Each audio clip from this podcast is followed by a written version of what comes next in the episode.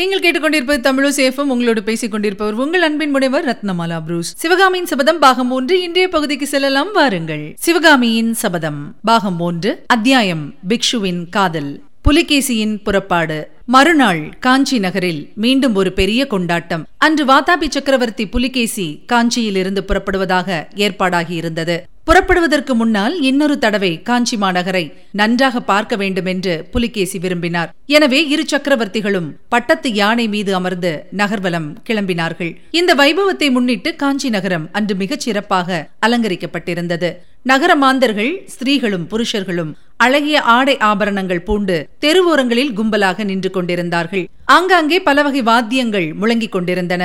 உப்பரிகை மேல் மாடங்களிலிருந்து இரு சக்கரவர்த்திகளும் அமர்ந்து சென்ற பட்டத்து யானை மீது மலர் மாறி பொழிந்து கொண்டிருந்தது. காஞ்சி மாநகரின் அழகிய விசாலமான வீதிகளையும் மாட மாளிகைகளையும் கோயில்களையும் கோபுரங்களையும் சிற்ப சித்திர மண்டபங்களையும் நடன அரங்கங்களையும் புத்த விகாரங்களையும் சமணர் ஆலயங்களையும் எவ்வளவுதான் பார்த்தாலும் புலிகேசிக்கு அலுப்பு ஏற்பட்டதாக தெரியவில்லை. பாரவியை மகாகவி என்று நினைத்துக் கொண்டிருந்தேன். அவர் எவ்வளவு மட்டமான கவி என்பது இப்போதுதான் தெரிகிறது என்றார் வாதாபி சக்கரவர்த்தி திடீரென்று. அதென்ன அப்படி சொல்கிறீர்கள்? பாரவியின் கிராதார் ஜூனியம் எவ்வளவு அழகான காவியம்? தாங்கள் படித்திருக்கிறீர்கள் அல்லவா? என்றார் மகேந்திர பல்லவர். ஆ இந்த கவிகள் மலையையும் காட்டையும் மழையையும் மேகத்தையும் வர்ணிக்க சொன்னால் வர்ணிப்பார்கள். இந்த மாதிரி ஒரு நகரத்தை வர்ணிக்க சொன்னால் அப்போது அவர்களுடைய சாமர்த்தியம் எல்லாம் எங்கோ போய்விடுகிறது. பாரவி இந்த நகரத்தை பற்றி எனக்கு எழுதிய வர்ணனை எல்லாம் இதன் உண்மை சிறப்பில் கால் பங்கு கூட இராது. பல்லவேந்திரா ஒரு பரிவர்த்தனை செய்து கொள்வோம். நர்மதையிலிருந்து துங்கபத்திரை வரை பறந்து கிடக்கும் என்னுடைய சாம்ராஜ்யம் முழுவதையும் எடுத்துக்கொண்டு அதற்கு மாற்றாக இந்த காஞ்சி நகரை மட்டும் எனக்கு கொடுங்கள் என்றார் வாதாபி அரசர். மன்னர் மன்னா திவ்யமாக இந்த காஞ்சி நகரை எடுத்துக் கொள்ளுங்கள். அதற்கு மாறாக உங்கள் ராஜ்யம் முழுவதையும் எனக்கு கொடுக்க வேண்டாம். அஜந்தா மலையையும் அதன் குகைகளையும் மட்டும் கொடுத்தால் போதும். கல்லினாலும் சுண்ணாம்பினாலும் மண்ணினாலும் மரத்தினாலும் கட்டிய இந்த மாநகரின் கட்டடங்கள் எல்லாம் ஒரு காலத்தில் இடிந்து தகர்ந்து போனாலும் போகலாம். அஜந்தா மலை குகையில் எழுதிய அழியாவர்ண சித்திரங்கள் நீடூழி காலம் இருக்கும். சளுக்க குல சிரேஷ்டரே தங்களுக்கு ஒரு சமாச்சாரம் தெரியுமா? நேற்று நடனமாடினாளே சிவகாமி வாத்தாப்பிக்கு போகிறாயா என்று கேட்டதும் அவள் அவ்வளவு மனத்தாங்களுடன் பேசினாள் அல்லவா? நீங்கள் மட்டும் அவள் தந்தை ஆயனரிடம் அஜந்தாவை பற்றி ஒரு வார்த்தை சொல்ல வேண்டியதுதான். உங்களுடன் வந்தால் அஜந்தா வர்ண ரகசியத்தை தெரியப்படுத்துவதாக சொல்ல வேண்டியதுதான். உடனே உங்களுடன் புறப்பட்டு வர ஆயத்தமாகி விடுவார். அப்படியா? ஆயன சிற்பிக்கு அஜந்தாவர்ண விஷயத்தில் அவ்வளவு அக்கறையா? என்று புலிகேசி கேட்டபோது ஏதோ பழைய நினைவு வந்தவரைப் போல் அவருடைய கண்களில் சிந்தனை குறி தோன்றியது. ஆமாம் ஆமாம். அஜந்தா வர்ண ரகசியத்தை தெரிந்து கொண்டு வருவதற்காக ஆயனர் தூது கூட அனுப்பினாரே அது உங்களுக்கு ஞாபகம் இல்லையா? என்றார் பல்லவ சக்கரவர்த்தி. பின்னர் தொடர்ந்து ஆஹா அந்த ஒலையை படிக்க கேட்டபோது நீங்கள் எப்படி திகைத்தீர்கள்? என்று கூறிவிட்டு கலகலவென்று நகைத்தார். விதி விதி என்று சொல்கிறார்களே. அந்த விதியானது அப்போது மகேந்திரவர்மரின் நாவிலே வந்து உட்கார்ந்து கொண்டது. அது காரணமாக மகா மேதாவியும் தீர்க்க திருஷ்டி உள்ளவரும் சாணக்கிய சாகசத்தில் இணையற்றவருமான அந்த பல்லவ சிரேஷ்டர் நாவின் அடக்கத்தை இழந்தார். யா காவாராயினும் நா காக்க காவாக்கால் சோகாப்பர் சொல்லிழுக்குப்பட்டு என்னும் பொய்யாமொழி புலவரின் வாக்கை நன்கு அறிந்தவராயினும் அச்சமயம் அதை மறந்துவிட்டார். அவருடைய இதய அந்தரங்கத்துக்குள்ளே கிடந்த ரகசியங்கள் ஒவ்வொன்றாய் வெளிவரலாயின. மகேந்திர பல்லவரின் கடைசி வார்த்தைகள் புலிகேசியின் உடம்பில் ஏக காலத்தில் பல தேள்கள் கொட்டியது போன்ற உணர்ச்சியை உண்டாக்கியதாக தோன்றியது. சத்ருமல்லா எதை பற்றி சொல்கிறீர்கள்? உங்களுக்கு எப்படி தெரியும்? என்று கேட்டுவிட்டு பாம்பு சீர்வதைப் போல் பெருமூச்சு விட்டார் புலிகேசி. மகேந்திர பல்லவர் மறுபடியும் நகைத்து ஆமாம் அந்த காட்சியை நினைத்தால் எனக்கு இன்னமும் சிரிப்பு சிரிப்பாய் வருகிறது. வடபெண்ணை நதியை நீங்கள் நெருங்கிவிட்டீர்கள். முதலில் ஒரு தூதன் ஓலையை கொண்டு வந்து கொடுக்கிறான். அதிலே நீங்கள் எதிர்பாராத விதமாய் ஏதோ எழுதியிருக்கிறது. உங்களுக்கு கோபம் கோபமாய் வருகிறது. அந்த சமயத்தில் ஒரு இளம் பிள்ளையை சிறைப்படுத்திக் கொண்டு வருகிறார்கள். அவனிடமும் ஒரு ஓலை இருக்கிறது. அதை படித்தால் பூஜை வேளையில் கரடியை விடுவது போல் அஜந்தாவர்ண ரகசியத்தை பற்றி கேட்டிருக்கிறது. அப்போது உங்களுடைய முகத்தை பார்க்க வேண்டுமே. அதிர்ஷ்டவசத்தினால் அந்த பிள்ளையாண்டானை உடனே சிரச்சேதம் பண்ண சொல்லாமல் நாகார்ஜுன மலைக்கு அனுப்ப செய்தீர்கள் என்றார். விசித்திர சித்திரே இதெல்லாம் உங்களுக்கு எப்படி தெரிந்தது? கிட்ட இருந்து பார்த்தது போல் சொல்கிறீர்களே என்று பல்லை கடித்துக் கொண்டு விட்டார் புலிகேசி. கிட்ட இருந்து பார்த்ததனால்தான் தெரிந்தது என்றார் மகேந்திர சக்கரவர்த்தி. புலிகேசி மகேந்திரரின் முகத்தை உற்று பார்த்துவிட்டு ஆ அப்படியானால் அந்த வஜ்ரபாகு என்கிற தூதன் தாங்கள்தானாக்கும்? என்றார். அடியேன் தான் என்றார் மகேந்திர பல்லவர். என் மனத்தை குழப்பிக் கொண்டிருந்த பல மர்மங்களில் ஒன்று வெளியாகிவிட்டது. மீதமுள்ள மர்மங்களை கண்டுபிடிப்பதில் இனிமேல் கஷ்டமே இராது என்று புலிகேசி மெல்லிய குரலில் தனக்குத்தானே சொல்லிக் கொண்டார். பிறகு உரத்த குரலில் அப்படியானால் வஜ்ரபாகு கொண்டு வந்த அந்த ஓலை? என்று கேட்டார். தூதனையே சிருஷ்டி செய்தவனுக்கு ஓலையை சிருஷ்டி செய்வதுதானா பெரிய காரியம்? இல்லை இல்லை. காஞ்சி மகேந்திர பல்லவருக்கு எதுவுமே பெரிய காரியமில்லை. ஐயா இப்போதாவது எனக்கு சொல்லலாம் அல்லவா எது நிஜ ஓலை எது பொய் ஓலை? சத்யாச்சிரயா அந்த பிள்ளை முதலில் கொண்டு வந்த நிஜமான ஓலை மட்டும் உங்களிடம் அப்போது வந்திருந்தால் இன்றைக்கு நீங்களும் நானும் இந்த காஞ்சி நகரின் வீதிகளில் பட்டத்து யானைகளின் மீது அமர்ந்து ஊர்வலம் வந்து கொண்டிருக்க மாட்டோம். ஊர்வலம் வருவதற்கு வீதியே இராது காஞ்சி நகரமும் இராது. வைஜெயந்தி அடைந்த கதியை காஞ்சியும் அடைந்திருக்கும். நண்பரே இப்போது நீங்களும் உண்மையை சொல்லுங்கள். இந்த அழகான நகரை அடியோடு அழித்துவிடும் எண்ணம் அப்போது உங்கள் உள்ளத்தில் இருக்கவில்லையா? என்று மகேந்திரர் கேட்டார். புலிகேசி தன் மனத்திற்குள் அப்போது அவ்வளவாக இல்லை. இப்போதுதான் இந்த நகரை எரித்து பொசுக்கி சாம்பலாக்கி விட வேண்டும் என்று தோன்றுகிறது என்று எண்ணிக்கொண்டார். வெளிப்படையாக பல்லவேந்திரா முதல் ஓலையில் நிஜ ஓலையில் என்ன எழுதியிருந்தது? என்று கேட்டார். வேறொன்றுமில்லை. பாக பிரிவினைதான் செய்திருந்தது. பல்லவ சாம்ராஜ்யத்தையும் காஞ்சி சுந்தரியையும் நீ எடுத்துக்கொள். நடன கலாராணி சிவகாமியை மட்டும் எனக்கு கொடுத்துவிடு என்று பிக்ஷு உங்களை கேட்டிருந்தார். இதை கேட்ட வாதாபி சக்கரவர்த்தி சிறிது நேரம் யோசனையில் ஆழ்ந்துவிட்டு காஞ்சி சுந்தரியை கைப்பற்றுவது அவ்வளவு சுலபமான காரியமா? என்றார். நண்பரே அந்த ஓலையில் எழுதியிருந்தபடி நீங்கள் நேரே காஞ்சிக்கு வந்திருந்தால் அது சுலபமாகத்தான் இருந்திருக்கும். அப்போது இந்த காஞ்சிக்கோட்டை வாசல்களின் கதவுகள் உங்கள் யானைப்படையில் ஒரு யானையின் மோதலுக்கு கூட ஈடு கொடுத்து நின்றிருக்க முடியாது என்றார் மகேந்திர பல்லவர். புலிகேசியின் உள்ளத்தில் பல தீமலைகள் ஏக காலத்தில் நெருப்பை கக்க ஆரம்பித்தன. மகேந்திரரை ஏறிட்டு நோக்கி பல்லவேந்திரா அர்த்த சாஸ்திரத்தை எழுதிய கௌட்டில்யர் உங்களிடம் பிச்சை வாங்க வேண்டும் என்றார். எங்கள் தென்னாட்டிலும் ஒரு பிரபல ராஜதந்திரி உண்டு. அவர் பெயர் திருவள்ளுவர். அந்த பெரியவர் எழுதிய பொருளதிகார நூலை உங்களுக்கு பரிசளிக்க வேண்டுமென்று எனக்கு விருப்பம். ஆனால் எங்கள் செந்தமிழ் மொழியை இன்னும் நீங்கள் நன்றாய் பயிலவில்லையே என்றார் சத்ருமல்லர். பிறகு நண்பரே போனதெல்லாம் போயிற்று. அதையெல்லாம் பூர்வ ஜென்ம அனுபவமாக நினைத்து மறந்து விடுங்கள் இந்த பத்து தினங்களில் நீங்களும் நானும் அத்தியந்த சிநேகிதர்களாகிவிட்டோம். உங்களை நான் அறிந்து கொண்டேன் என்னையும் நீங்கள் அறிந்து கொண்டீர்கள். உங்களுடைய படையெடுப்பை தடுப்பதற்கு நான் கையாண்ட தந்திரங்களையெல்லாம் என் மனத்திற்குள் வைத்திருப்பது சிநேக துரோகம் என்றுதான் அவற்றை உங்களுக்கு சொன்னேன். இனிமேல் நமது நேசத்திற்கு எந்தவித தடங்களும் இல்லை. நம் இருவருடைய ஆயுளும் உள்ள வரையில் நாம் இனிமேல் சிநேகிதர்கள். என் ஆயுட்காலத்தில் தங்களுக்கு விரோதமாக இனி நான் ஒன்றும் செய்ய மாட்டேன். தாங்களும் அப்படித்தானே? என்று மகேந்திர பல்லவர் உண்மையான உள்ள நெகிழ்ச்சியுடன் கேட்டார். சத்ருமல்லா அதை பற்றி கேட்க வேண்டுமா? என்றார் வாதாபி சக்கரவர்த்தி. நகர்வலம் எல்லாம் முடிந்து பட்டத்து யானை காஞ்சியின் வடக்கு கோட்டை வாசல் அண்டை வந்து நின்றது. இரு சக்கரவர்த்திகளும் பிரிய வேண்டிய சமயம் வந்தது. யானையின் மீதிருந்தவர்கள் பூமியில் இறங்கினார்கள். ஒருவரை ஒருவர் ஆலிங்கனம் செய்து கொண்டார்கள். பல்லவேந்திரா உங்கள் நகருக்கு விருந்தினனாக வந்ததில் எனக்கு எவ்வளவோ சந்தோஷம். அபூர்வமான காட்சிகளைக் கண்டேன். அபூர்வமான விஷயங்களை கேட்டேன். ஆனால் தங்கள் வீரப்புதல்வன் மாமல்லனை பார்க்காமல் திரும்பி போவதில்தான் கொஞ்சம் வருத்தம் என்றார் புலிகேசி. ஆம் மாமல்லனையும் பார்க்கவில்லை. உங்களுக்கு முதலில் ஓலை கொண்டு வந்த வாலிபனையும் நீங்கள் பார்க்கவில்லை. நாகநந்தி பல்லவ ராஜ்யத்துக்கு பெரியதொரு உபகாரம் செய்தார். சிறந்த வீர தளபதி ஒருவனை அளித்தார் புலிகேசி குறுக்கிட்டு ஆமாம் தளபதி பரஞ்சோதியை பாராததிலும் எனக்கு ஏமாற்றம்தான். அவர்கள் இருவரும் எங்கே என்பது இன்னும் தாங்கள் சொல்லவில்லையே? என்றார். பாண்டிய மன்னனை வழி அனுப்ப அவர்கள் போயிருக்கிறார்கள். இன்றைக்கு காலையிலேதான் செய்தி வந்தது. பாண்டியனை கீழே சோழ நாட்டில் எல்லை வரையில் கொண்டு போய் விட்டு விட்டார்களாம். ஆஹா நினைத்தேன். ஏதோ பாண்டியனுக்கு நீங்கள் சம்பந்தியாகப் போவதாக ஒரு வதந்தி இருந்ததே? சம்பந்தி உபச்சாரம் செய்வதற்காகத்தான் மாமல்லனும் பரஞ்சோதியும் போனார்கள் என்று கூறி மகேந்திர பல்லவர் நகைத்தார்.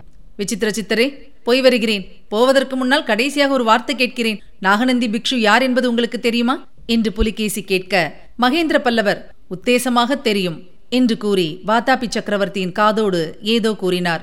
ஆ உங்களுக்கு தெரியாதது ஒன்றுமில்லை. அப்படி தெரிந்திருக்கும் போது அவரை நீங்கள் விடுதலை செய்து என்னுடன் அனுப்பப் போவதில்லையா என்று புலிகேசி ஆங்காரமான குரலில் கேட்டார். சக்கரவர்த்தி கோரினால் அவ்விதமே செய்ய தடையில்லை என்றார் மகேந்திர பல்லவர். வாத்தாபி சளுக்கு குலத்தார் யாரிடமும் எந்த கோரிக்கையும் செய்து கொள்வதில்லை என்று புலிகேசி கம்பீரமாக கூறினார். காஞ்சி பல்லவ குலத்தினர் யாருக்கும் கோராத வரத்தை கொடுப்பதில்லை என்றார் மகேந்திர பல்லவர். பல்லவேந்திரா போய் வருகிறேன் என்றார் புலிகேசி. சத்யாச்சிரயா ஞாபகம் இருக்கட்டும் என்றார் மகேந்திரர். ஒரு நாளும் மறக்க மாட்டேன் என்றார் வாதாபி மன்னர். இனி கேட்கலாம் அடுத்த பகுதி. சின்ன கண்ணன். ஏறக்குறைய ஒன்றரை ஆண்டு காலம் பிரிந்திருந்த பிறகு சிவகாமியும் கமலியும் சந்தித்த போது அந்த இளம் பிராய தோழிகளுக்கு ஏற்பட்ட உள்ள கிளர்ச்சியை விவரிக்க முடியாது. ஒருவரை ஒருவர் தழுவிக்கொண்டார்கள். ஒருவருடைய தலையை ஒருவர் தோளில் வைத்துக்கொண்டு கண்ணீர் விட்டார்கள். விம்மி அழுதார்கள். திடீரென்று சிரித்தார்கள். ஒருவரை ஒருவர் வாழ்த்திக் கொண்டார்கள். உடனே வயது கொண்டார்கள். இருவரும் ஏக காலத்தில் பேச முயன்றார்கள். பிறகு இருவரும் சேர்ந்தாற்போல் மௌனமாயிருந்தார்கள். அந்த ஒன்றரை வருஷத்துக்குள் இருவருடைய வாழ்க்கையிலும் எத்தனை எத்தனையோ முக்கிய சம்பவங்கள் நிகழ்ந்திருந்தன. அவற்றை எதை முதலில் சொல்வது எதை அப்புறம் சொல்வது என்று நிர்ணயிக்க முடியாமல் தவித்தார்கள். அந்த பிரச்சனையை அவர்களுக்காக சின்ன கண்ணன் தீர்த்து வைத்தான். தொட்டிலில் படுத்து தூங்கிக் கொண்டிருந்த குழந்தை தான் விழித்துக் கொண்டு விட்டதை ஒரு கூச்சல் மூலம் தெரியப்படுத்தியது. கமலி ஓடிப்போய் குழந்தையை கையில் எடுத்துக் கொண்டு வந்தாள். சிவகாமி சின்ன கண்ணனை கண்டதும் சற்று நேரம் திகைத்துப் போய் பார்த்தது பார்த்தபடி நின்றாள். வெளிப்படையில் அவள் ஸ்தம்பித்து நின்றாளே தவிர அவளின் உடம்பின் ஒவ்வொரு அணுவும் அப்போது துடித்தது. அவளுடைய இதய அந்தரங்கத்தின் ஆழத்தில் இதுவரை அவளுக்கே தெரியாமல் மறைந்து கிடந்த ஏதோ ஒரு உணர்ச்சி பொங்கி வந்து மளமளவென்று பெருகி அவளையே முழுதும் மூழ்கடித்து விட்டது போல் இருந்தது. ஏனடி விதம் ஜடமாக நிற்கிறாய்? சின்னக்கண்ணன் உன்னை என்ன செய்தான்? இவன் பேரில் உனக்கென்ன கோபம்? என்று கமலி கேட்டதும் சிவகாமி இந்த பூ உலகத்திற்கு வந்தாள். கமலி இவன் யாரடி?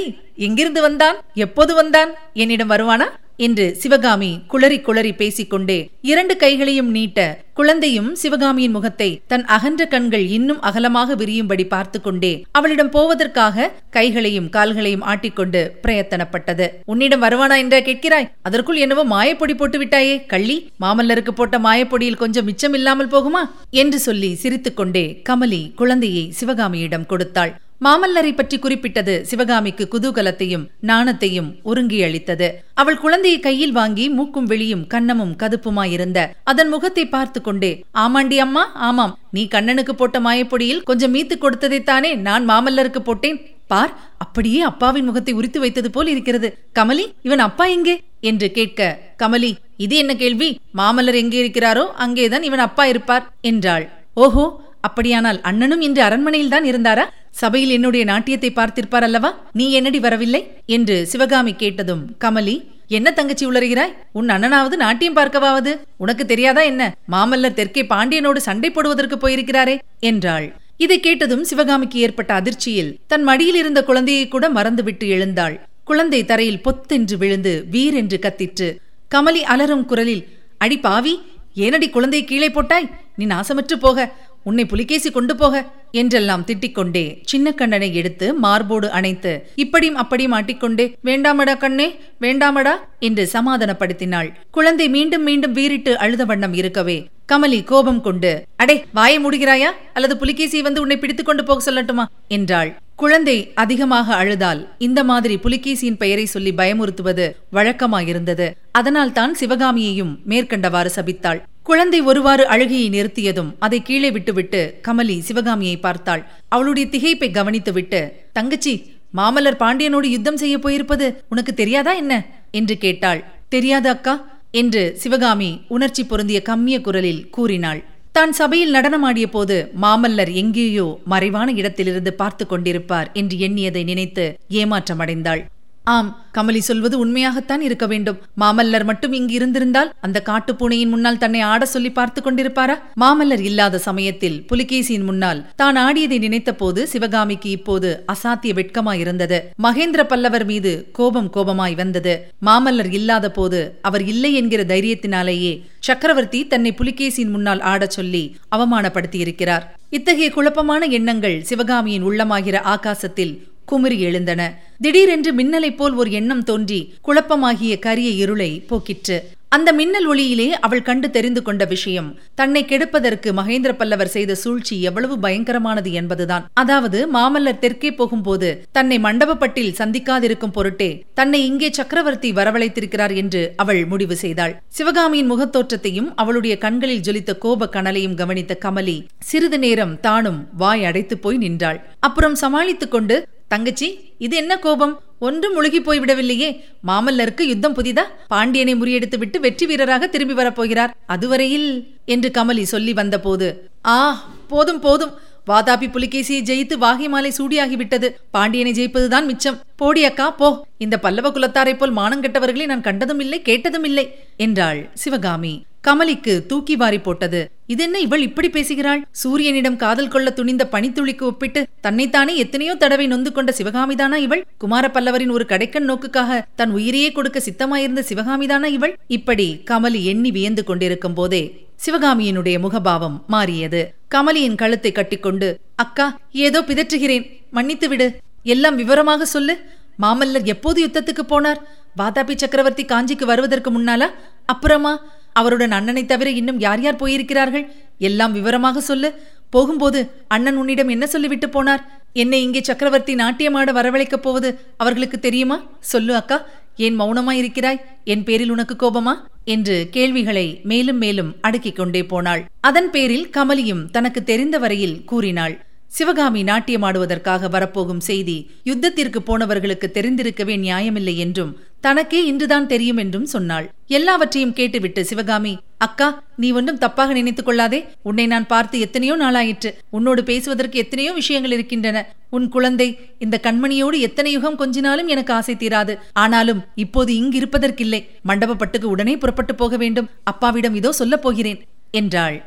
இதுவரை நீங்கள் கேட்டது சிவகாமியின் சபதம் பாகம் ஒன்று. வழங்கியவர் உங்கள் அன்பின் முனைவர் ரத்னமாலா புரூஸ். சிவகாமியின் சபதம் என்ற எமது இந்த ஒலிப்புத்தக முயற்சிக்கு நீங்கள் அளித்து வரும் அன்பிற்கும் ஆதரவுக்கும் மிக்க நன்றியை தெரிவித்துக் கொள்கிறோம். தொடர்ந்து கேளுங்கள் நண்பர்களிடமும் பகிருங்கள் சப்ஸ்கிரைப் செய்ய சொல்லுங்கள். அவர்களும் தேன் தமிழ் சுவையை பருகட்டும். மீண்டும் அடுத்த பகுதியில் சந்திக்கலாம். இணைந்திருங்கள் மகிழ்ந்திருங்கள்.